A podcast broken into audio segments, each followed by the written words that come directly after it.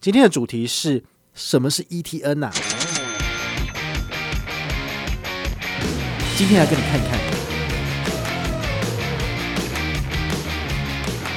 你买下去，你就要把这五亿，把它平均分配到。嗨，我是宝可梦，欢迎回到宝可梦卡好。我们今天要跟大家聊的是回到投资理财哦，就是好久没有回来这边了哈。那这一阵子啊，刚好有一个很不错的标的哈，就是网络上讨论度蛮高的哈，就叫做元大 ESG 的高股息 N 好，这个零二零零二九就是十一月一号上市，很多人就在这个网络上面去讨论啊，FB 啊，是各大社团这样子哦。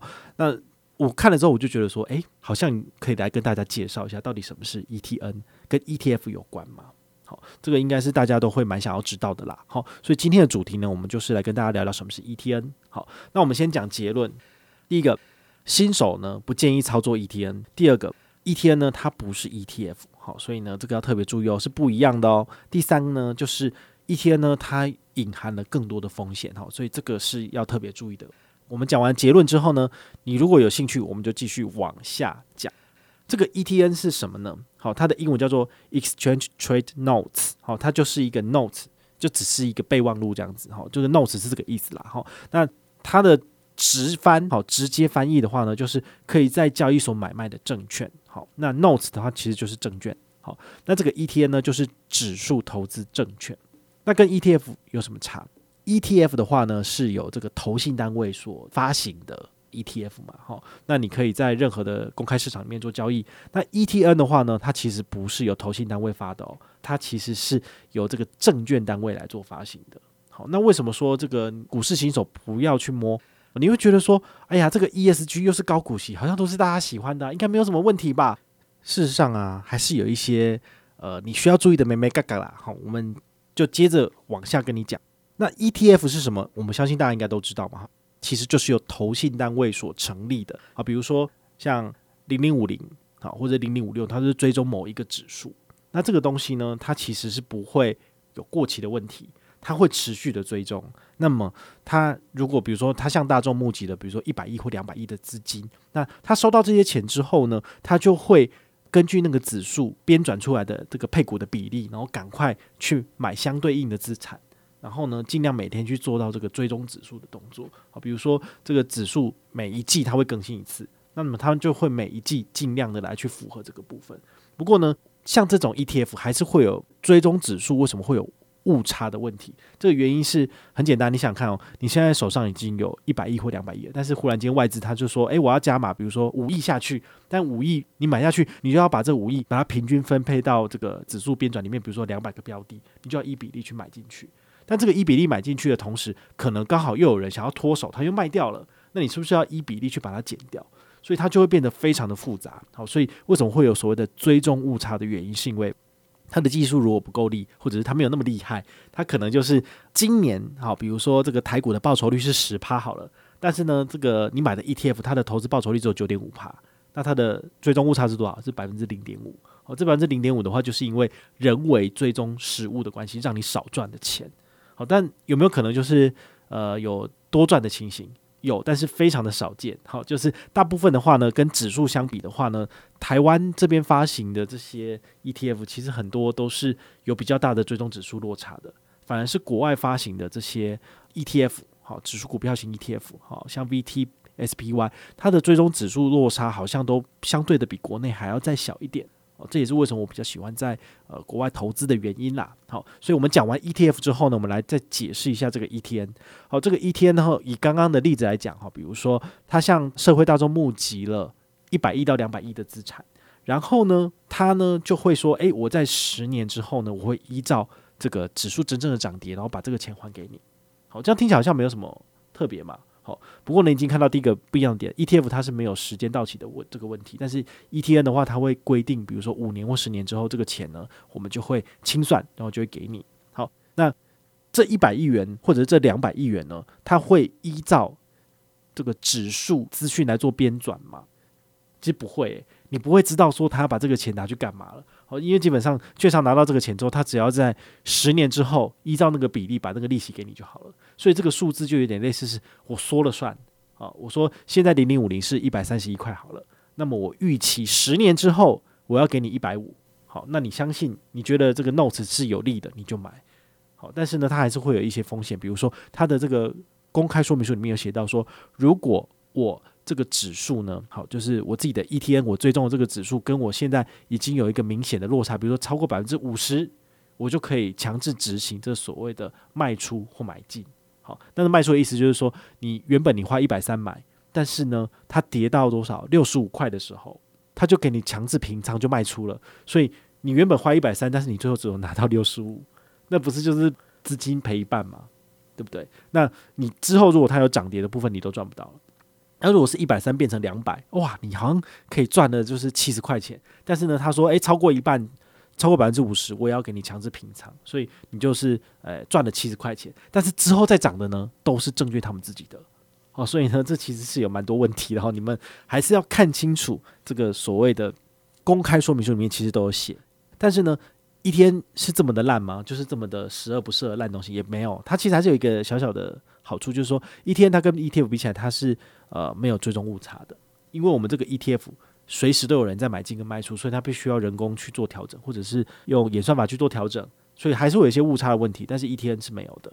好，所以呢，这个是有它的优点，也是有它的缺点。好，那讲完之后呢，我还是要提三点特别注意哦。第一点就是说，它呢是有可能拿不回来的。好，刚刚我已经解释过了哈，因为 ETN 的话呢，它是由券商所发行的，所以有没有可能券商倒闭，钱就没了？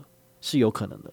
不过我们国内的话呢，我们的金融单位其实是高度监管的，所以像金管会呢，它还是会出手去管这件事情，不太可能会遇到券商就是因此就倒闭的情形，比较少。像新光证券、永丰金证券、玉山证券就比较不会倒啊。好，它如果会倒的话呢，我相信全台湾大概就亡国了吧。好，所以这一点倒是不用特别担心。不过呢，还是有可能拿不回来的。好，因为 ETN 它是没有担保品的。好像 ETF 的话呢，你是有买了市面上的这个证券。好，零零五零，比如说百分之五十是买台积电，所以它的股票的存量里面就真的有一定比例是台积电嘛。但是 ETN 的话，它只是说，我说它是一百五，它就是一百五。好，所以呢，这个部分你还是要特别注意哦，它是没有担保品的。好，它是以券商的信用作为担保哦，所以个人是觉得嗯要特别小心这样子。好，那第二点是什么？它有这个有效期限哦，ETF 是没有有效期限，但是 ETN 其实是有的。好像这一档我们刚刚讲的零二零零二九这个元大 ESG 高股息呢，它的到期日是二零三一年的十月三十一号，所以它只有十年的效期哦。十年之后呢，诶，拍谢它就不见了。好，所以它跟你预期的这个目标价格是多少？十年之后你就可以拿到。所以呢，它还是有这个差异性的。那第三个呢，就是它真的有这个强制赎回的这个条款，你要特别注意哦。如果它到这个当初发行的价格的某个比例，好，它就会要求说要完全赎回。好，那我们刚刚讲的这个零二零零二九，好，它的初发行的价格是五块钱。我今天录制的时间是十一月八号，看一下哈，那个我截图它是五点一五元，好，所以大概是有点涨一点点，涨了零点一五。但是呢，如果它跌到一块钱以下，哈，就是下跌了百分之八十的话呢，它就会进行这个强制赎回。也就是说，你现在放五块钱下去，你最后只剩一块钱回来，你就是赔四块钱。你买越多就赔越多，好，所以会有这样子的情形啊。如果你买了 ETN，然后你想说，哎呀，股灾来了，太好了，我可以就是持续的加码、加码、加码。但是呢，忽然间到只剩下百分之二十市值市值的时候，他就给你实现损益，那你就瞬间亏百分之八十，那你不是欲哭无泪吗？好，所以呢，如果你是属于这种要长期投资，然后越买越跌的人呢，你一定要特别注意哦，这个 ETN 可能就不是一个好的商品，好，就不适合你去用。好，那你可能会很好奇啊，那这种东西就是百害无一利，为什么要去推这种产品？你可以想想看，对消费者不见得有益的东西，是不是对相反的发行人有益？好，可能就是这些券商，好，他发行这个东西的话呢，他的他可以赚什么？赚手续费，然后到时候呢，他可以把这个风险转嫁给消费者。